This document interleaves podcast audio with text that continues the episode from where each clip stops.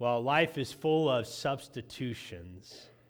And we go about life and we see this happen all the time. Uh, when you were in school, there was always a time when the teacher was either sick or on vacation. They would bring in a substitute teacher. Substitute teacher. Sometimes the substitute teachers were fun, sometimes not so much, right? Uh, I, I don't know why I remember this. The only thing I really remember from third grade is a particular substitute teacher who came in.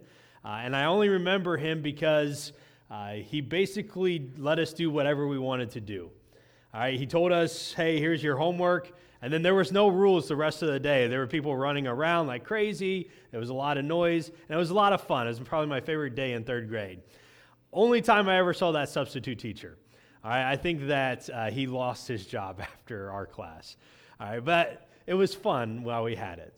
Uh, as we get older, we do know and we recognize the different subs that come in, and we know which ones are extremely strict, and we know which ones we can get away with things, and we just kind of get into that habit of knowing. All right, but we know we understand that idea of substitution. Uh, it happens even as we get older. Uh, when I was working at Walmart, they would call me on Thursday morning and they say, Tony, do you want to come work? Because so many guys had called in sick. And I said, sure, why not? Uh, my wife loved the extra money. All right, so I would go in, and, and I'm, I'm going to pick on you a lot today, by the way, babe. All right, uh, we, I would go in and work, and it was interesting because our shift always got called in to help, and their shift never got called in to help us. I don't know what that was all about, but it just how it worked out. Uh, my wife has decided we, we're going on a diet, all right, and part of that diet, everyone's looking at her now. Part of that diet is we're not allowed to have sugar, all right, and do you know how hard that is at times? Everything has sugar in it. All right, but there is a substitute. All right, it doesn't taste the same. All right, you got to kind of get used to it, and after a while, it does get better. All right, but there's substitution throughout our world, and, and a lot of times the substitutes that we have, they're not nearly as good as the original. Today, I want to talk about this idea of Jesus being our substitute and what he does for us. If you have your Bibles, turn with me to Mark chapter 15. Uh, we're going to read the first 15 verses of Mark chapter 15. Uh, this chapter uh, talks about the second part of Jesus' trials. Uh, Jesus is arrested the night before, and he's brought in uh, to the uh, religious leaders, the Sanhedrin, this high court of the Jewish law. And they uh, come and they kind of go through a trial real quick with Jesus. It appears to be uh, fairly fast paced. Uh, and we get to this point where uh, they've decided that Jesus is worthy of death, but they don't have the authority to actually execute Jesus. All right, and so they are going to bring Jesus to the Romans and allow the Romans uh, to do that execution. So we're going to read about the first part of this in verse 1. We're told that very early in the morning, the chief priests, with the elders, the teachers of law, and the whole Sanhedrin made their plans, and they bound Jesus and they led him away and handed him over to Pilate. Uh, Pilate is a name, not a job description. Okay, uh, he is a governor of this region at this time. Uh, we're told that uh, in Roman history that whenever a court case was presented, it always took place at the break of dawn. All right, and so this is why it appears that they're going so quickly, right? Jesus is arrested in the middle of the night. They have their trials, and then they get Jesus to Pilate first thing in the morning. And it's because they had to do that. All right, if they wanted people to be arrested, if they wanted to have that trial take place on this day, they had to be there at daybreak. And so they're bringing Jesus and they're bringing him to the Romans. It could have been easy for them to simply stone Jesus in their courtyard and no one would have known. But they are wanting to make this very public because a part of the public execution for Romans involved crucifixion. And someone that is crucified, they are crucified because they have caused some troubles.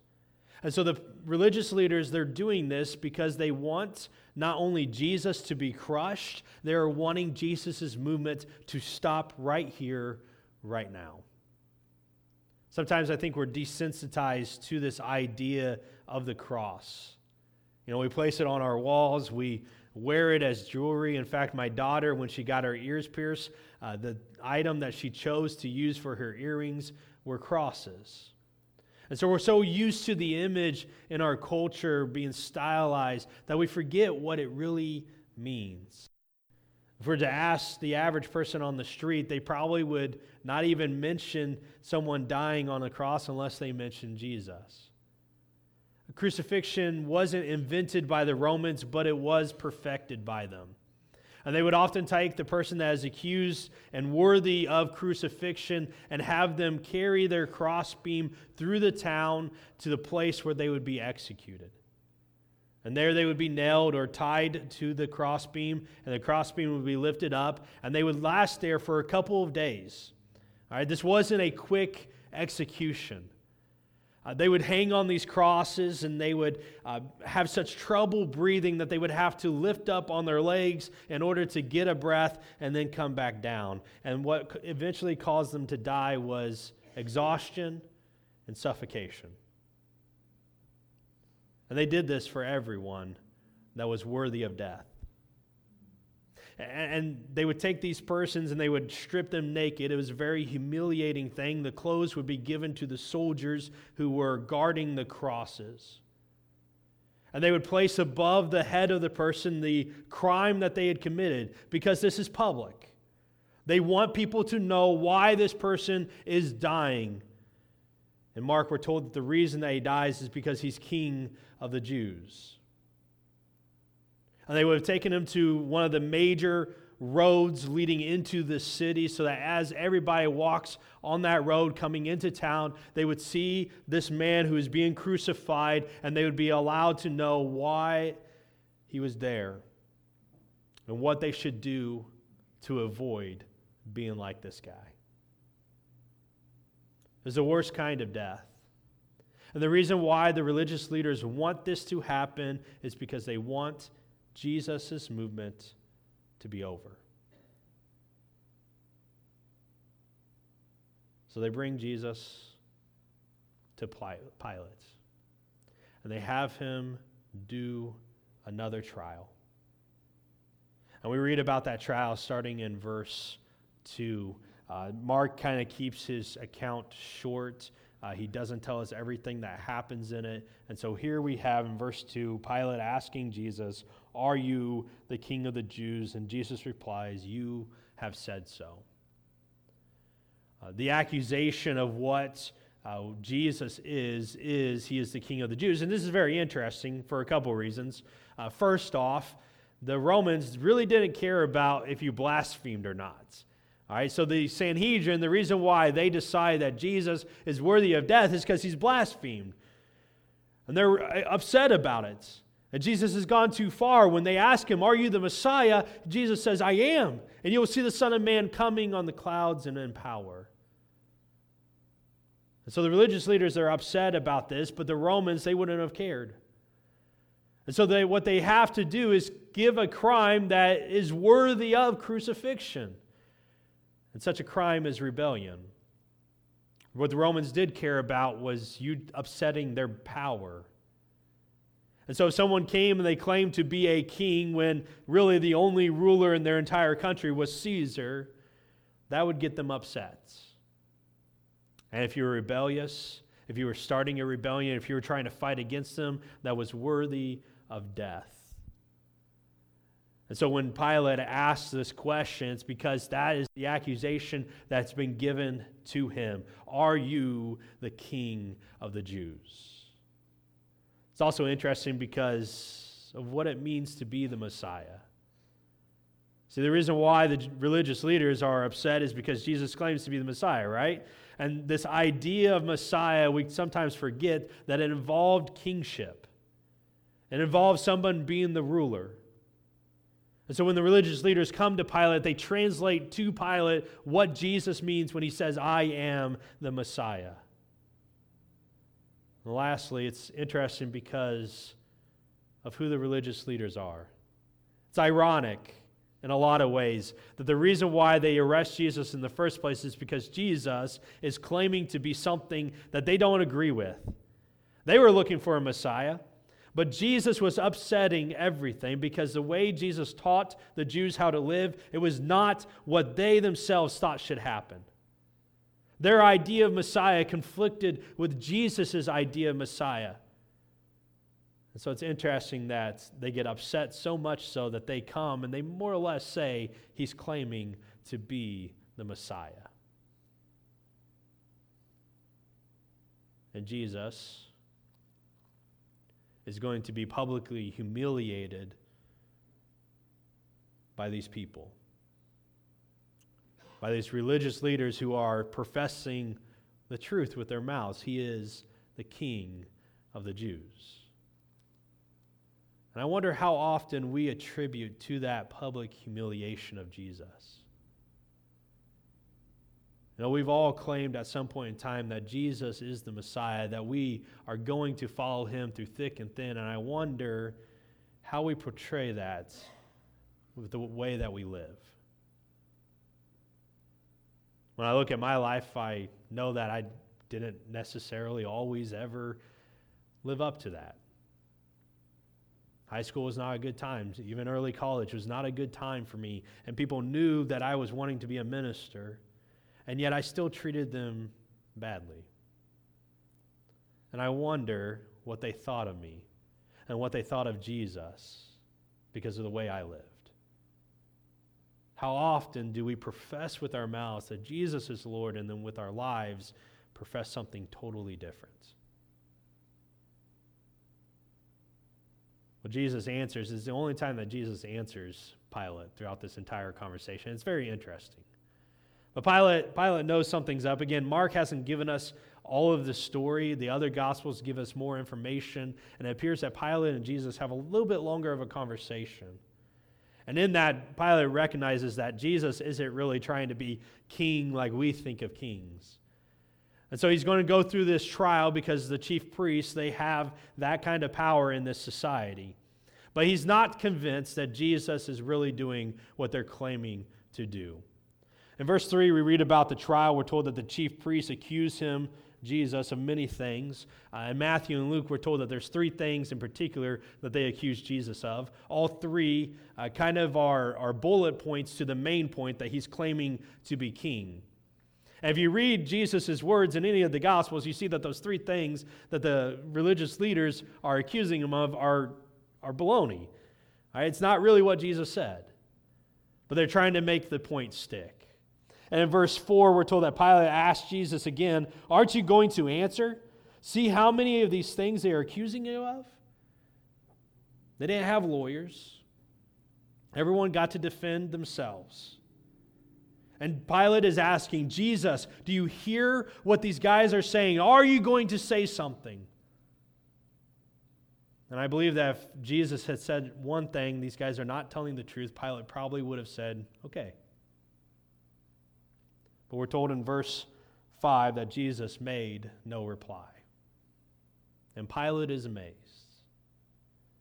Throughout the book of Mark, after Jesus performs a miracle, the way that the people are described is this word they stood amazed. And Pilate is amazed. Jesus is going to remain silent. And this finds significance when we remember the words from Isaiah 53. Isaiah 53, Isaiah tells this story about a servant of God who will suffer. A servant of God who would take upon the transgressions and the sins of the people of Israel upon himself. The servant of God who would suffer many different things to bring healing to the nation of Israel. And in verse 7, in the middle of this poem of suffering, he says these words. He said, talking about the servant, he will be oppressed and afflicted. Yet he did not open his mouth. He was like a lamb led to the slaughter, and as a sheep before its shearers is silent, and so he did not open his mouth. And when we read about the trial of Jesus, this should instantly pop to our minds that Jesus is the suffering servant. Jesus is the one that God will place the sins of the world upon to bring forgiveness. Jesus is the Lamb of God that takes away the sins of the world. He is the sacrifice and the substitute for the things that we have done. Even as this trial is going on, Pilate is not convinced that everything is up to standard. And so he has one last option. He cannot acquit Jesus without Jesus defending himself. So he has one last option up his sleeve, and we read about it in verse 6. We're told that uh, there was a custom that they had at the festival, the, the Passover, to release a prisoner whom the people requested. And we're introduced in verse 7 to a man called Barabbas who was in prison with the, with the insurrectionists who had committed murder in the uprising. Uh, we're not told anything about this guy other than he is an insurrectionist. He is a rebellious. He is fighting against Rome. And when the Jews gathered together at the three major festivals, there was always some kind of riots. There's a reason why Pilate is in Jerusalem on this weekend and not back where he normally stays. It's because he has to be there to keep the peace. And this particular week, some people had fought against the Romans and they had actually murdered some people in their rioting. And Barabbas was one of them. And he is arrested and he is worthy of being crucified. And we're told that the crowd came up and they asked Pilate to do for them what he usually did. In order to keep the peace during these festivals, they wouldn't crucify everyone that they arrest. They would release a couple of them so that not the rest of Jerusalem would not riot. And so the crowd comes knowing that this is the time, this is when we can get one of our friends back, and they come to ask for their pardon. And so Pilate, knowing that not everything is what it seems, you know, the Jews, they did not like the Romans. Pilate did not like the Jews, and they never worked together. And so to have the religious leaders come and say, this guy, he's starting a rebellion, that was abnormal. Something's not uh, right. And Pilate is recognizing it, and so he's going to try to release Jesus by using the crowds. In verse 9, we're told uh, that Pilate asked the crowd this question Do you want me to release to you the king of the Jews? And he asked it knowing it was out of self interest that the chief priests had handed Jesus over to him. He knows that they're jealous of the popularity of Jesus. And so he presents Jesus to the crowd Do you want me to release Jesus, the king of the Jews? But the chief priests stirred up the crowd to have a Pilate release Barabbas instead. See, this is the animosity between the Romans and the Jews being played out. When left with the choice of following the Roman governor or the chief priests of the Jews, the Jews would follow the chief priests every time without thinking, without questioning. So when, when, when Pilate asked, Do you want Jesus released? And the chief priest says, No, we really want Barabbas released. Everyone agrees with the chief priest. Give us Barabbas. And Pilate, at this point, is kind of frustrated, ready to be done with the mess. So he asks them, What shall I do then with the one you call the king of the Jews? And they shouted, Crucify. See, Pilate's in over his head at this point. He thought he had an ounce, but he did not realize how much the Jews were against him. And he thought he had it laid out. Who do you want me to give? This man who's healed you? This man who's been going around the countryside teaching you how to live a good life? This man who has spent three years ministering to you? Or this guy who wants to start a war? Who's killed some of you? Who do you want? And they cry out for Barabbas.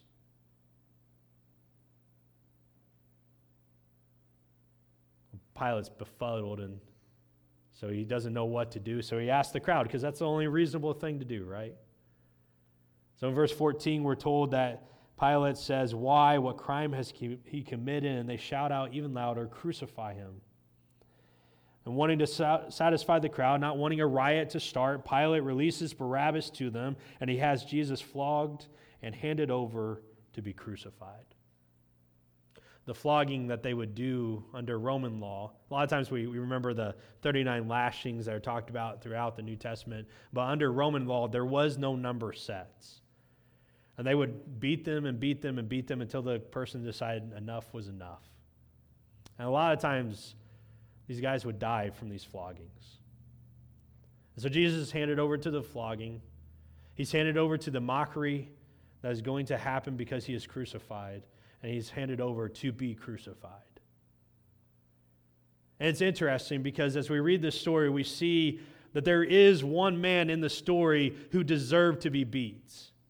There is one man in this story who deserves to be mocked. There is one man in this story who deserves to be crucified, and his name is Barabbas. And Jesus takes the beating that Barabbas deserved. And Jesus takes the mockery that Barabbas deserved, and he takes on the crucifixion that really Barabbas deserved. And if we're honest with ourselves, the truth is, we're Barabbas. And Jesus takes the worst part of who we are and he, we, he gives us his best. So we don't know anything about Barabbas, and we're not told anything about his past. We're not even told what happens to him after this event. We're just told about him in this section. I think Mark does it for a reason. I think Mark does it to give us a tangible, living idea of what it is that Jesus does for us. And when we read this story, we should not read the name Barabbas. Instead, we should read the name Tony, or Luke, or Rob, or Kevin, or Emily. When we read this story, we should read our names into it and see that this man who deserved all these different things, all these things to happen to him, that Jesus takes it instead. It's our sins that was worthy of being flogged, and Jesus is flogged in our place. It's our sins that are worthy of being mocked by the world, and Jesus takes that mockery upon himself. It's the things that we've done in our past that is worthy of being crucified and sentenced to death, and Jesus takes that crucifixion instead. We are Barabbas. And Jesus is our substitute the best of who Jesus is, takes on the worst of who we are. And he gives us something better. We are Barabbas when we're at school and we're making fun of that person that looks and acts a little bit differently than we are. We are Barabbas when we're lying to our parents about what we're doing. We are Barabbas when we mistreat our spouses. We are Barabbas when we speak harshly to our children. We are Barabbas when we're at work and we're not doing what we should be doing there. We are Barabbas when we think negatively about our neighbors. We are Barabbas when we fail to show love. And we are worthy of death. But then there's Jesus the perfect substitute, the perfect sacrifice, who takes our sins and he's nailed to the cross with them. And we, worthy of death, escape because Jesus died for us. We, with all of our nastiness, with all the things that we've done wrong, are given new life because Jesus took our place. The best of him, took on the worst of us. And it doesn't matter what you've done, it doesn't matter if you consider your sins really little or if your sins are so great. Jesus is there to take your place. He is there to die for you. If you will come to him and you'll place your sins on him, he will take them away. So why are you waiting? Why do you hold on to them? Jesus wants to be your substitute. Will you pray with me? Heavenly Father, we're grateful for Jesus, the greatest sacrifice in the world. And we're grateful that he willingly took on our sins and that he willingly took our place and our punishments. Father, help us to come to Jesus and to allow his healing to be in our lives. Lord, help us to praise this sacrifice and this servant of yours. I thank you for him, and I want to live for him every day of my life. It's his name we pray. Amen.